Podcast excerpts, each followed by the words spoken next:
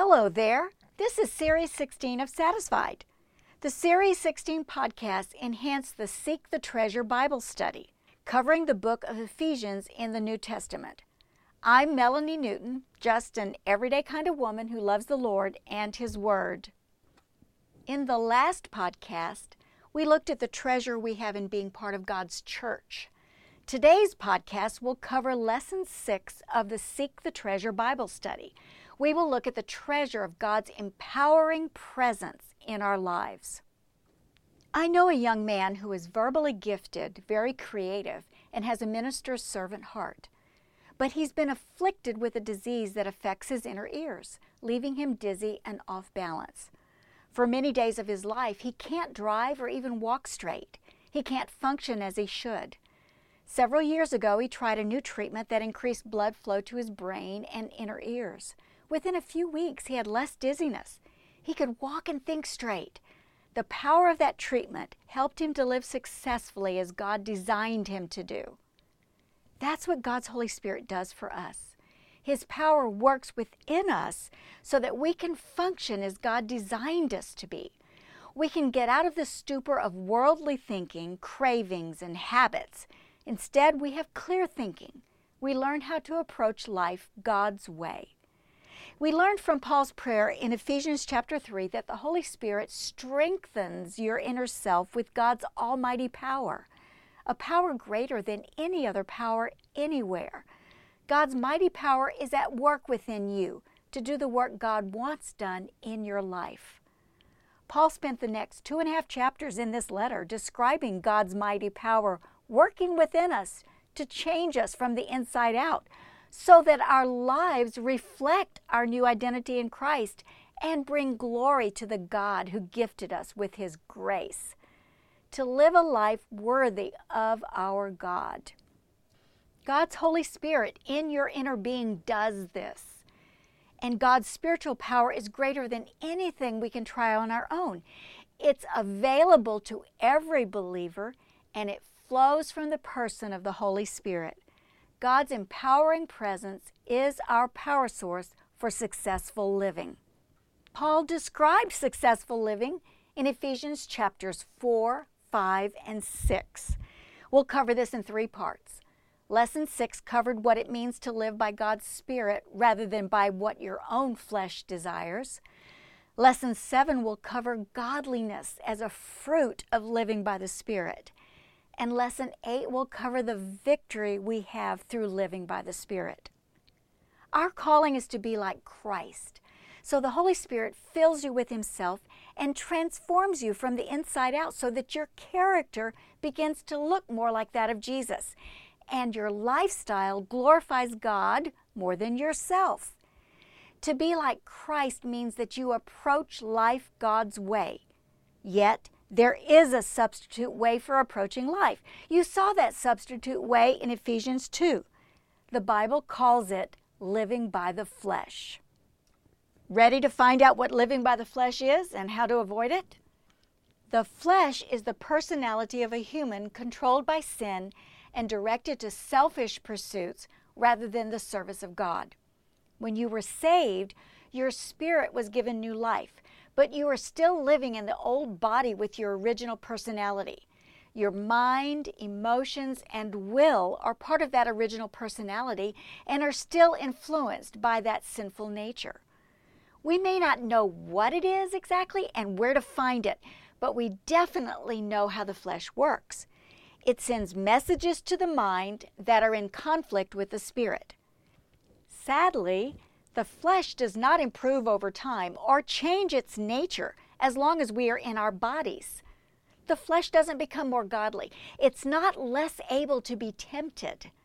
Christians who believe that are prime targets for failure because they tend to play with fire and let down their guard against temptation. The flesh gets a lot of help from the world, which is influenced heavily by Satan. Flesh power is strong. It always leads away from God's way of approaching life to your own way or the world's way. The result is always ugly. In Ephesians chapter 2, we learned that unbelievers live by the flesh, doing what the flesh directs them to do. gratifying its cravings and following its desires and thoughts. Following the ways of this world also fits living by the flesh. Paul describes some of this ugliness in Ephesians chapter 4 lying, stealing, holding on to anger, speaking hurtful words, harboring bitterness and unforgiveness, exhibiting rage and meanness in word and action. But he also gave us this great news. You, as a Christian, are not helpless against your flesh that is always trying to make you sin against God. God rescued you from being in bondage to sin by placing Himself inside you. You don't have to live by the flesh. God's empowering presence living inside is greater than the substitute power of your flesh. Paul used the analogy of getting rid of old clothes and having a whole new wardrobe to wear. These new clothes are not made out of cloth or yarn, but are new clothes for our minds and behavior, a new way of thinking, a new way of living. But we must make choices to put on those new clothes. Like old, well worn clothes, the old self doesn't improve over time. Yet our choices can change over time as we learn to live by God's Spirit. So, what does that look like? This new way of living is called living by the Spirit. Living by the Spirit begins with desiring God's way over your own way. It's lived out as you submit to God's Spirit to help you daily live out the life of Christ within you. For every situation you face, begin with this question What does God want me to do? versus what do I want or feel like doing? Living by spirit power always leads to God's way of approaching life.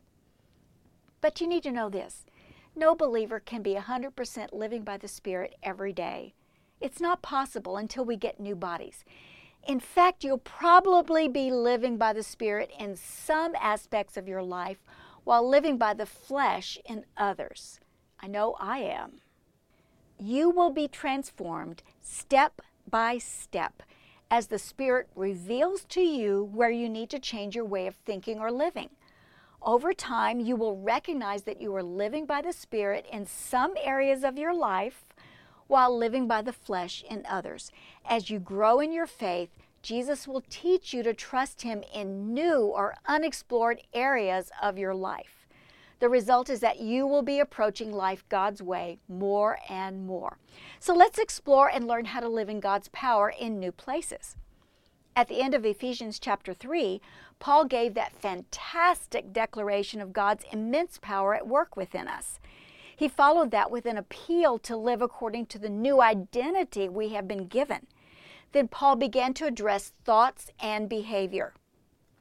Where would you expect him to start? sex, greed, idolatry, right? The big three. Instead, he begins with this in verse 2 Be completely humble and gentle, be patient, bearing with one another in love, make every effort to keep the unity of the Spirit through the bond of peace. Overcoming the power of your flesh begins with humility and gentleness.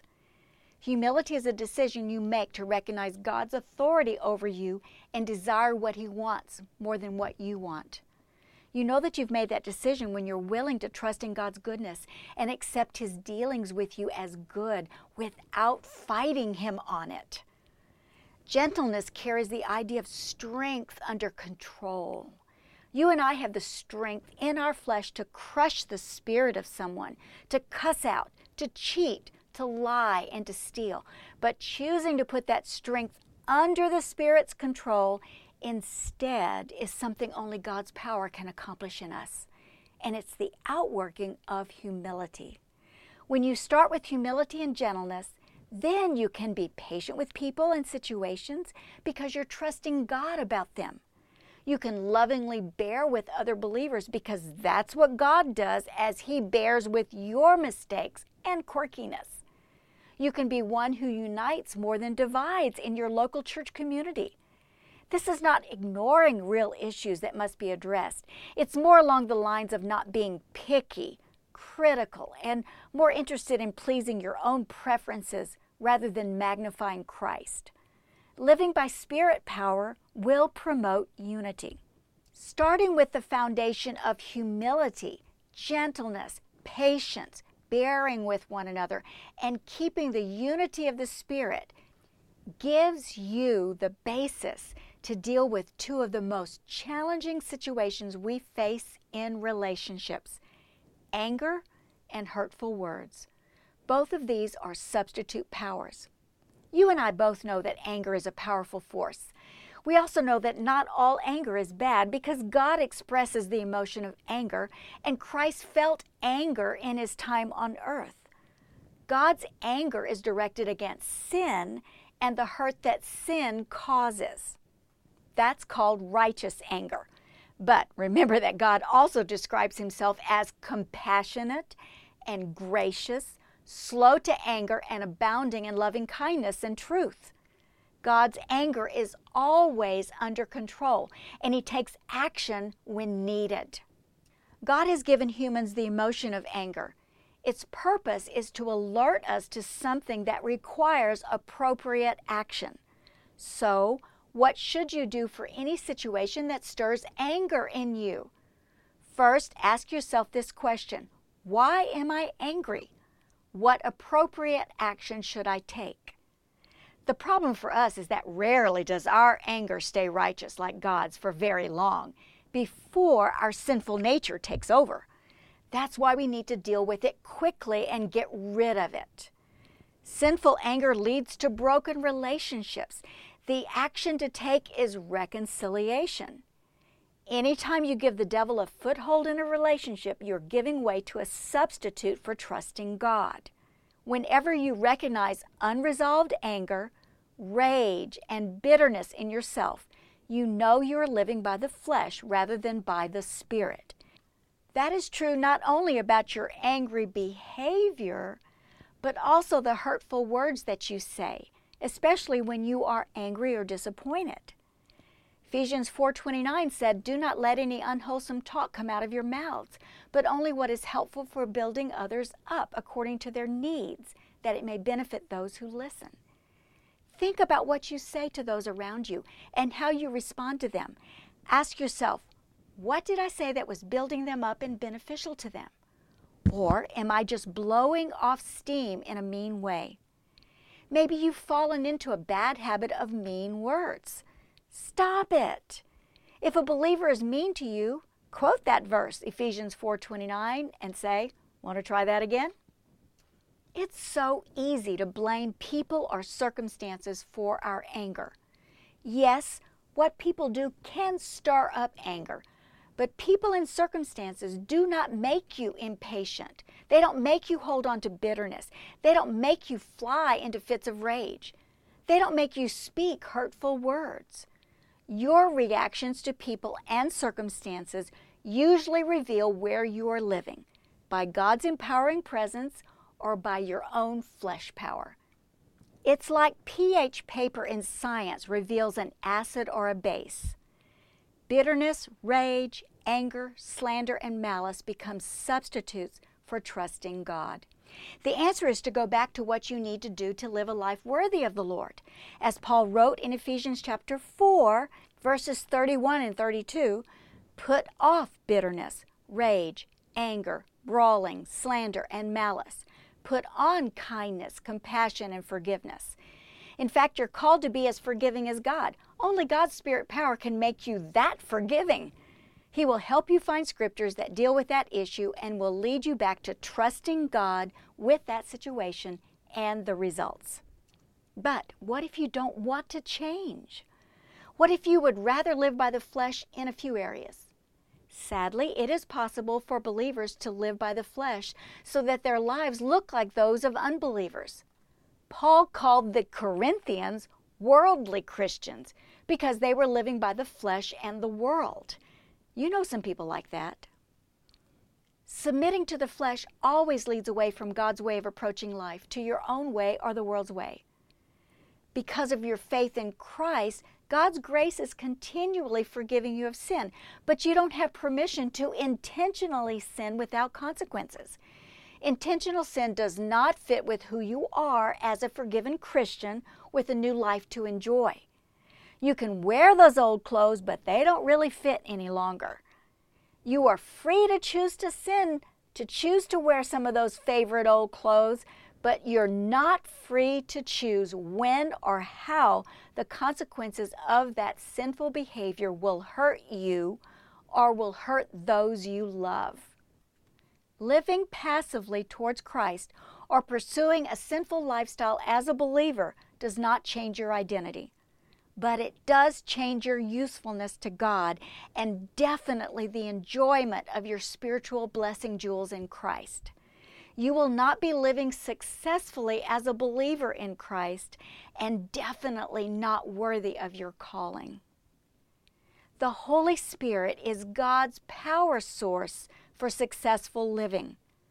You know you are living by Spirit power when you step out in obedience to God's Word Depend on God's Spirit for the ability and power to do what He asks you to do, and trust God with the results. The normal goal of human child rearing is to raise our children to become more independent over time. God's goal is to raise His children to become less independent over time and more dependent on Him. And He gives us everything we need to do this. Remember Ephesians chapter 3 verse 20? Now to him who is able to do immeasurably more than all we ask or imagine, according to his power that is at work within us. God takes our rubbish and he turns it into treasure. He says, Look what I can do in a human life. Do you want to live successfully? You can live successfully in the power already available to you through God's Spirit, who is greater than anything you could substitute for Him. That's the treasure of God's empowering presence. Let Jesus satisfy your heart with the confidence that the treasure you have in Him is more powerful and valuable than anything you could substitute for Him. Until next time, I'm Melanie Newton, and this is Series 16 of Satisfied.